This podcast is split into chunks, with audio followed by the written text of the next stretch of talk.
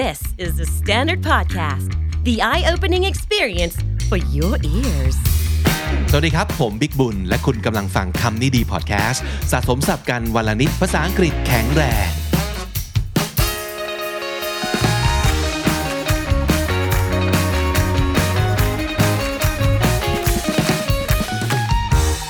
วันนี้เราจะว่ากันด้วยเรื่องของศัพท์สำนวนที่น่าสนใจ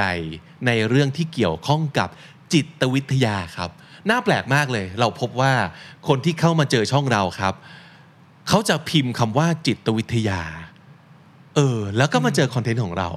ซึ่งเอาจริงมันไม่ใช่สิ่งที่เราตั้งใจแต่แรกนะ แต่ว่าใช่ครับเราพูดถึงเรื่องเกี่ยวกับจิตวิทยาในเชิงแบบ pop psychology อะไรอย่างเงี้ยอยู่เรื่อยๆนะครับเราก็เลยคิดว่าเอ๊ะงั้นเรามาลองคุยเรื่องนี้กันเป็นเรื่องเป็นราวกันเลยดีกว่าใน episode นี้ของคำนี้ดี ตอนนี้มีน้องดิวมาร่วมแจมด้วยเช่นเคย สวัสดีครับ สวัสดีครับผมอ่าไม่ได้คุยกับดิวมาตั้งนานเนาะวันนี้อ่าดิวมาคุยกับเรื่องจิตวิทยาดิวบอกว่าดิวเองก็เคยเรียนเรื่องเหล่านี้มาเหมือนกันใช่ไหมใช่ครับอือหือเป็นวิชาเลือกครับที่ชอบมากและรู้สึกเป็นประโยชน์มาก ครับเราจะพูดถึง pop psychology pop psychology นี่มันอาจจะเป็นจิตวิทยาที่เราพบเจอได้ในชีวิตประจำวันในสื่อในอะไรต่างๆ เป็นจิตวิทยาที่ไม่ได้แบบลงลึกอะไรขนาดนั้นหรือว่าต้องต้องเฉพาะนักจิตวิทยาถึงจะอ่านตำรับตำราเหล่านี้ แต่มันก็เป็นสิ่งที่เราเจอกันอยู่ทุกๆวันนั่นแหละ จริงๆมันมีหลาย episode เลยของเรานะที่ ที่เหมือนกับไปแตะๆเรื่อง pop psychology เหมือนกันนะครับในอดีตก็เราพูดถึงเรื่อง gaslighting จำได้ไหมใช่เออใช่ gaslighting นี่ก็นี่ก็เกี่ยวข้องเหมือนกัน หรือว่าความ introvert extrovert ambivert ของเราต่างๆก็รือเป็นว่าสาขาหนึ่งเนาะใช่ เรื่องของ self actualization ที่เคยพูดเอ่อในบาง episode จริงๆ หลาย episode เลยแหละแล้วก็เอ่อเวลาที่โค้ชฟ้าใสมาเป็น guest เขาก็ชอบเรื่องนี้มากๆ หรือว่า attachment style ที่เป็นการศึกษาว่าเราสร้างความผูกพันกับแต่ละคนรอบๆ ตัวเรามาตั้งแต่เด็กยังไง มันก็จะช่วยบ่งบอกว่าชี้ลักษณะความสัมพันธ์ของคุณเนี่ยมันจะเป็นแบบนี้เราเป็นสืบเนื่องจาก attachment style เป็นคนรักแบบไหนอะไรประมาณนั้นเนาะ ใช่ หรือว่าเรื่อง spotlight effect ผมก็เคยพูดถึง ก็คือความรู้สึกเหมือนกับว่าเราเป็นจุดสนใจตลอดเวลา ก็เลยทำให้เราจะประมา จะอายจะกลัว จะไม่กล้า เพราะว่ากลัวพลาดและโดนคนอื่นหัวเราะเยาะ spotlight effect บอกว่าจริง ๆ แล้วเนี่ยคุณคิดไปเองว่ามีคนจับจ้องมองเราอยู่ จริง ๆ เราไม่ได้เป็นที่เป็นจุดสนใจขนาดนั้น yeah nobody cares about you Yeah, so you can be more like liberal with your actions, or you don't have to be too self-conscious when doing things. So when, it's like when you're in the spotlight, you can't see uh, whether or not there are people around you, but you you kind of feel the spotlight and you think everybody is paying attention to you, but that might not be the case อาจ Yeah. อาจจะไม่มีใครนั่งอยู่ที่ที่นั่งคนดูเลยแล้วมีสปอตไลท์อยู่ที่คุณคนเดียวก็ได้นะครับเนี่ยเหล่านี้แหละเป็นเรื่องของแบบ pop psychology ซึ่งรายการเราค่อนข้างชอบเอามาพูดกัน วันนี้เราก็เลยคิดว่า เอ๊ะ เรา คุยถึงเรื่องศัพท์สำนวนที่เกี่ยวข้องกับจิตวิทยาดีกว่าครับแต่เราไปเจอคำชุดหนึ่งมาดิว มันเป็นศัพท์สำนวนทางจิตวิทยาที่มันจะช่วยในเรื่องของอะไรนะ การหว่านล้อม persuasion persuasion negotiation ใช่หรือหลาย ๆ คนอาจจะพบว่าถ้าเกิดคุณประกอบอาชีพเป็นเซลล์หรือ marketing ศัพท์เหล่านี้ถ้ารู้ไว้จะเป็นประโยชน์มาก ๆ ลองมาฟังกันดูว่ามันมีคำว่าอะไรบ้างนะครับ มันมีเทคนิคหนึ่ง ซึ่งแบบมาคู่กัน 2 อัน เทคนิคเนี้ยเกี่ยวข้องกับเรื่องของประตูทั้งคู่เลยครับอ่าลองนึกถึงภาพของคนที่เป็นเซลแมนสมัยก่อนเขาต้องแบบ door to door นะ Yeah เขาว่า door to door salesman คือคนที่แบบเร่ขายของตามบ้านไปเคาะประตู สวัสดีครับผมมีเครื่องดูดฝุ่นมานำเสนอ สวัสดีครับผมมีเครื่องกรองน้ำมานำเสนอ like this is like before the social media era but I still hear that there's a lot of like door to door salesmen still working the same way today แต่อาจจะน้อยลงแต่ว่าก็ยังมีอยู่นะแบบโดนเคาะประตูขายของตามบ้านนะครับเพราะฉะนั้นสองสำนวนเนี้ยเกี่ยวข้องกับประตูครับมันคือคำว่า foot in the door กับ door in the face อ่า foot in the door ก็คือเท้าเข้าไปในประตู door in the face คือประตูปิดใส่หน้า เออ อ่า อาจจะเป็นสิ่งที่ คนที่เป็น salesman จะเจอ ใช่ไหมครับ ใช่ครับ If you can get your foot in the door of someone's house that basically means that they're open up to you Yeah. they're they're willing to hear what you have to say Yes ก็คือเขาอนุญาตให้เราเอาเท้าเข้าไปในประตูเข้าบ้านไปแล้ว ไม่ว่าจะเป็น1ก้าวหรือ2ก้าว so that's foot in the door but door in the face imagine if you're you're like finding this guy like so annoying and you're not ready to buy anything today so you have no choice but just slam the door in their face and Yeah. make them go away ก็คือปิดประตูใส่หน้ามึงเลย นะครับแปะแปะแปะวันนี้ไม่พร้อมจะซื้อของ มาเช้าเกิน มันเช้าเกิน หรือว่าตอนนี้กำลังบอกว่าทะเลาะกับแฟนอยู่ ไม่อยู่ในอารมณ์ช้อปปิ้งนะครับ in the นั่นคือ door in the face it could be like the idiom that you can use when you get refused Yeah. or get denied from anything at all so I just got uh, a door s- slam in my face อ่าตอนเดินเข้าไปขอเจ้านายทำโปรเจกต์นี้ขอขึ้นเงินเดือน I just got the door slam in my แบบ face ปฏิเสธแบบไม่มีไม่ใยดีเลยอะไรอย่างเงี้ยเนอะไม่สนใจด้วยว่าประตูจะมากระแทกจมูกเราหรือเปล่านะครับอะสองอันนี้ดิวลองอธิบายให้ฟังหน่อยว่ามันเป็นเทคนิคที่คุณผู้ฟังคุณผู้ชมอาจจะเอาไปใช้ยังไงได้บ้างอืมเขาบอกว่า foot in the door เนี่ย there is a tendency for uh, the person you approach to agree to a difficult request if they had first agreed to an easy request before แปลง่ายๆก็คือถ้าเรา make a request and and there are like two requests request one and request two Yeah. and actually we we want to achieve request two yes we could make request one very very Easy. easy ah so they can just say like okay can I can I borrow um 20 baht from you Mm, yeah 20 baht is not a big deal 20 บาทเองอ่าแสดงว่านี่แบบเอาเอาเท้าเข้าไปในบ้านเขาแล้วนะ อ่า foot in the door ละ คนนี้ยืมตังค์ได้ว่ะ อ่า อ่าเพื่อนเพื่อนคนนี้ใจดีว่ะ ขอยืม 20 บาทก็ก็ ก็ให้ละ ให้ทีนี้ so so how do we approach it how do we proceed with our technique if we want to achieve request two ก็คือ หลังจากเวลาผ่านไปสักไม่นานเราก็ approach คนคนเดิมอีกครั้ง แล้วก็ขอเงินในจำนวนที่มากขึ้น ก็คือมาด้วยคำคำขอคำขอเดิม แต่ว่าในปริมาณที่มากขึ้นใหญ่ขึ้นนั่นเองพี่พิการจะมา 3 วันต่อมาจะบอกว่าดิวดิวพี่ขอ สัก 300 แล้วกัน เออไหนๆก็เคยให้พี่กูแล้วพี่ก็คืนแล้วนะ 20 บาทอะได้มาพี่ก็คืนแล้วนะใช่เพราะฉะนั้นบอกว่า I, I have good credit here Yeah. I have a good name so yeah I'll, I'll, I'll make sure to to return the money back to you Yeah. so now can I have 300 baht today please please Okay, okay, อ่า alright. I got my foot in the door with this person หรืออาจจะมีวิธีแบบนี้ก็ได้นะครับในทางกลับกัน สมมุติว่าคุณเป็นคนที่อยากจะขายของ อะไรสักอย่างนะครับ so free samples everybody loves free samples right yeah อืมก็คือทุกคนชอบของฟรีของแจกนะไอ้แบบเป็นซองเล็กๆอ่าครีมนวดผมแชมพู น้ำหอมหรืออะไรก็ตามทีที่แบบแจกฟรีอะเป็นตัวอย่างฟรี เป็นโอวัลตินเป็นกาแฟอะไรอย่างใช่เงี้ยเนอะเมื่อเมื่อลูกค้ารับไปเนี่ยก็เท่ากับเราเราอะเอาเท้าเข้าไปอยู่ในบ้านเขา ขาดหนึ่งแล้วนะ เราไม่รู้หรอกว่าเขาจะชอบหรือไม่ชอบแต่อย่างน้อยเขารับไปแล้วใช่อ่าเขารับสิ่งนี้ไปแล้วที่ง่ายมากคุณไม่ต้องตัดสินใจ คุณไม่ต้องเสียเงิน คุณแค่รับไป ไม่หนักกระเป๋าไม่ต้องจ่ายตังค์เรา แต่อย่างน้อยคุณรับไปเนี่ยอย่างน้อยเป็นโอกาสใช่ที่จะ make a sale later แล้ว อย่างน้อยเรามีะคปบฏิสัมพันธ์กันแล้วอืมอืมหรือการแบบอะพูดไปอีกอันหนึ่งคือแบบโชว์ product demonstration Yeah. like we all แบบทุกคนมีความเป็นมีสาเอะในตัวเนาะเวลาไปซูเปอร์มาร์เก็ตเออตรงไหนเขาแจกอาหารฟรีแจกขนมฟรีมีสาเอะอย่างเราก็จะไปมุงมุงมุงแล้วก็กินฟรีกินฟรีกินฟรีนั่นแหละโดยไม่รู้ตัวบอกว่า they just got their foot in our door อืมเออหรือไม่บางทีเราเดินเข้าไปซื้อลำโพงหรืออะไรอย่างนี้ แล้วเซลแมนเขาก็จะชวนไปดูอะดูรุ่นนี้ไหมครับเออเปิดเพลงให้ดูแล้วเปิดเพลงลั่นเลยแล้วเราก็ยืนดูอยู่อ่าฮะเราก็รู้สึกว่า we can't back just back off we feel like a little bit guilty if we just Oh. back off Oh, yeah, that's that's one of the most important aspect of this technique is that they they kind of invest in us and they kind of like give us full attention. They Yeah. they're taking care of us. เข้ามาแบบดูแลนู่นนี่นั่น เราก็จะเริ่มรู้สึกเกรงใจแล้วแบบโอ้โหน้องเขามาอยู่กับเราซะนานเลย ใช่ เออ แล้วถ้าเกิดจะเซโนตอนเนี้ย คนไทยบางบางบางทีก็ขี้เกรงใจใช่ไหมใช่หรือไม่ใช่คนไทยคนทั่วไปบางทีก็ขี้เกรงใจ แล้วก็ไม่กล้าจะปฏิเสธละ so they just got their foot in the door and uh, we, it, it's harder for us now to say no to them yes moving on to the next technique which is called a door in the face Door in the and face. and it's like the the complete opposite of the first one Yes อันที่แล้วเราเริ่มจาก request ง่าย ๆ ปฏิเสธ ไม่ไม่ต้องคิดเลยไม่ปฏิเสธให้ได้แน่นอน แล้วค่อย move on to bigger and harder re- requests so to speak but but this technique we we start from the big request Yeah. instead The And- and- unrealistic and, one. and why would we want to do that เพื่อให้เขา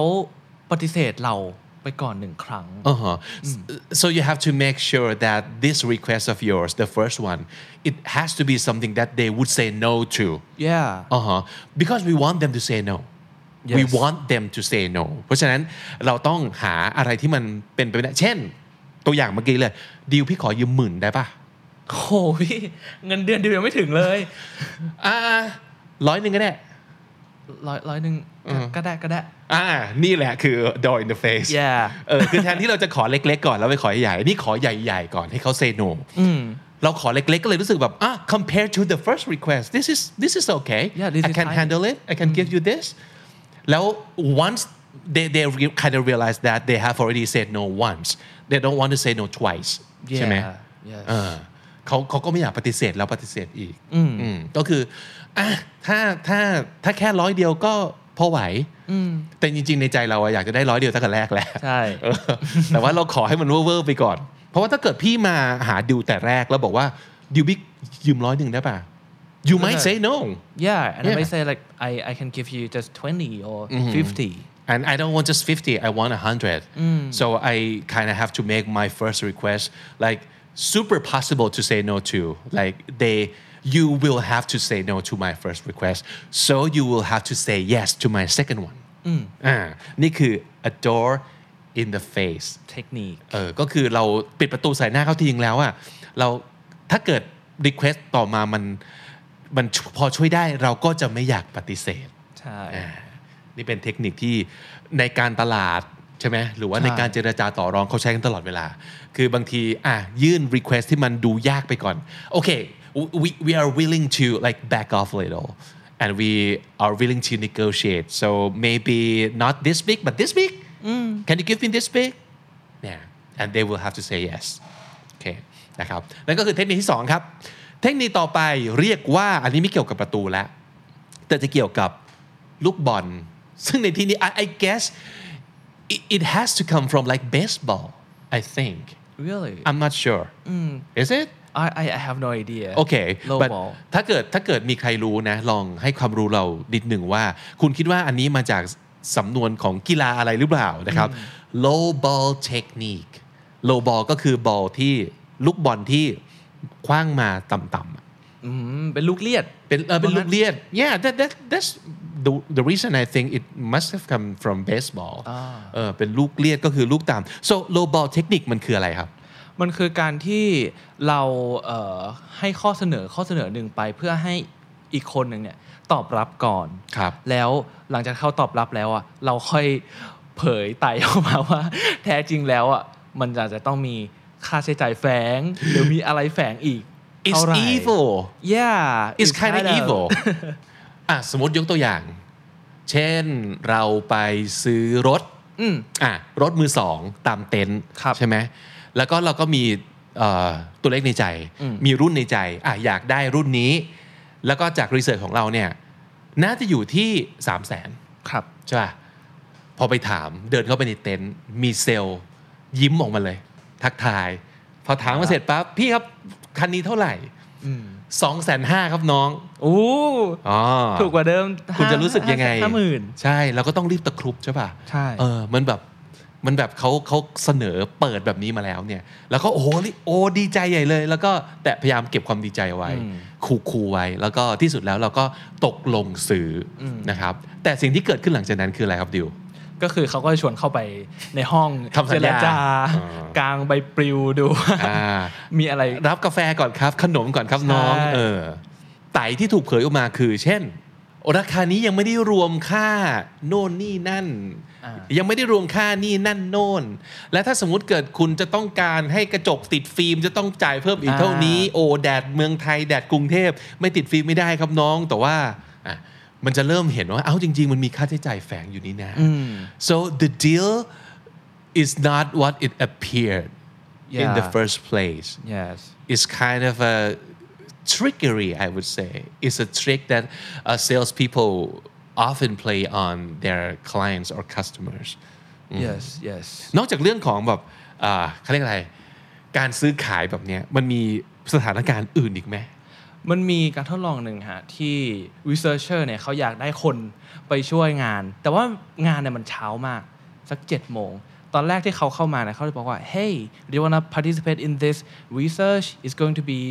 uh, promoting uh, something very good and helpful อ่าฮะ participant ก็จะบอกว่าเออ yeah yeah I really do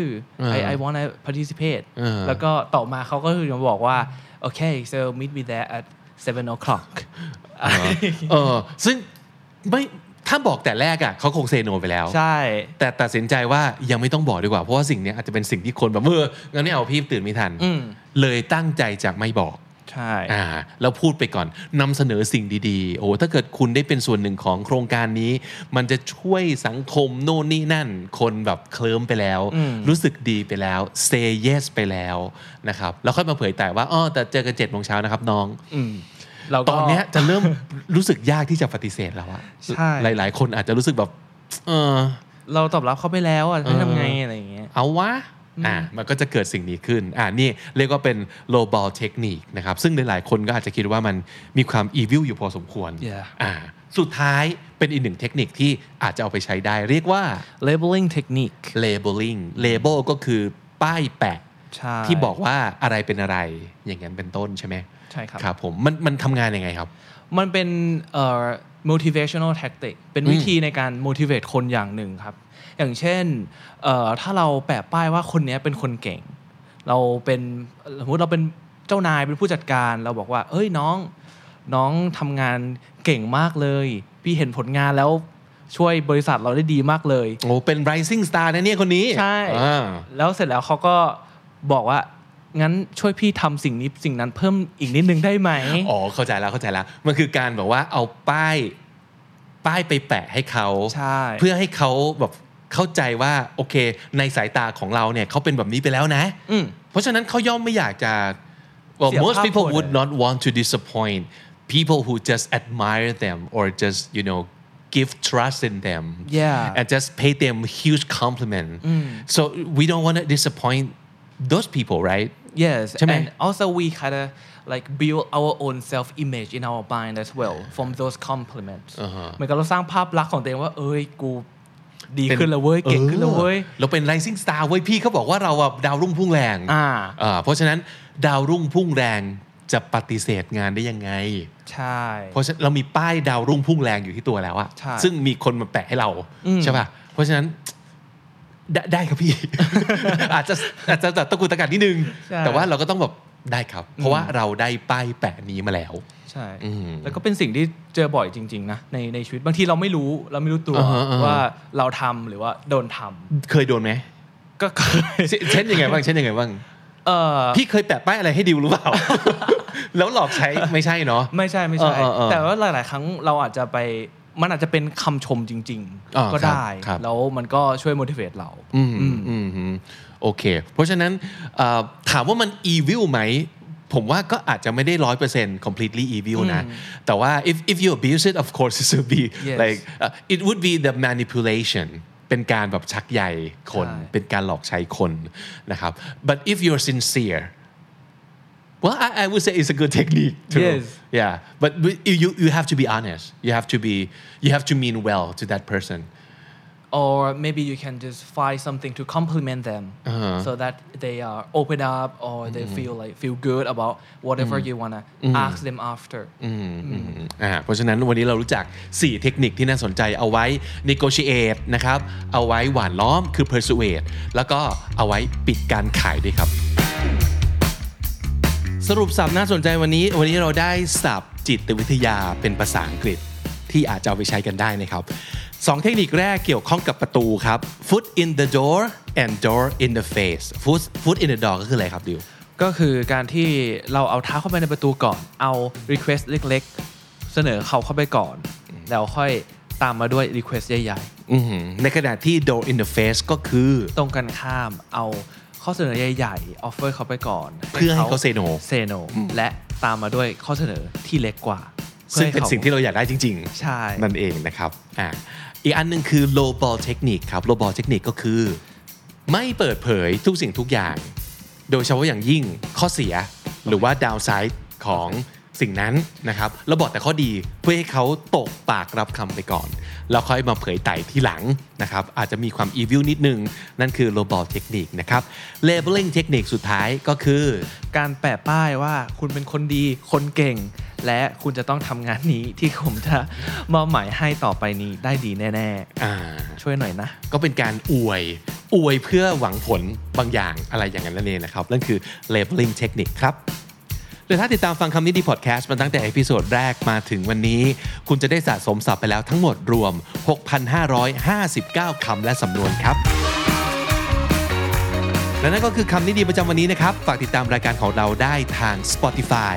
Apple Podcast หรือทุก podcast application ที่คุณฟังเลยครับ คนที่เจอคลิปเราบน YouTube ถ้าเกิดชอบฝากกดไลค์กดแชร์ แล้วก็เข้ามาร่วมแสดงความเห็นกันด้วยนะครับ บอกเล่าเรื่องราวของคุณแชร์ข้อติชมต่างๆ ได้เลย ถ้าเกิดชอบคอนเทนต์ประมาณนี้กด subscribe ไว้ที่ช่อง KD Studio เพื่อรับ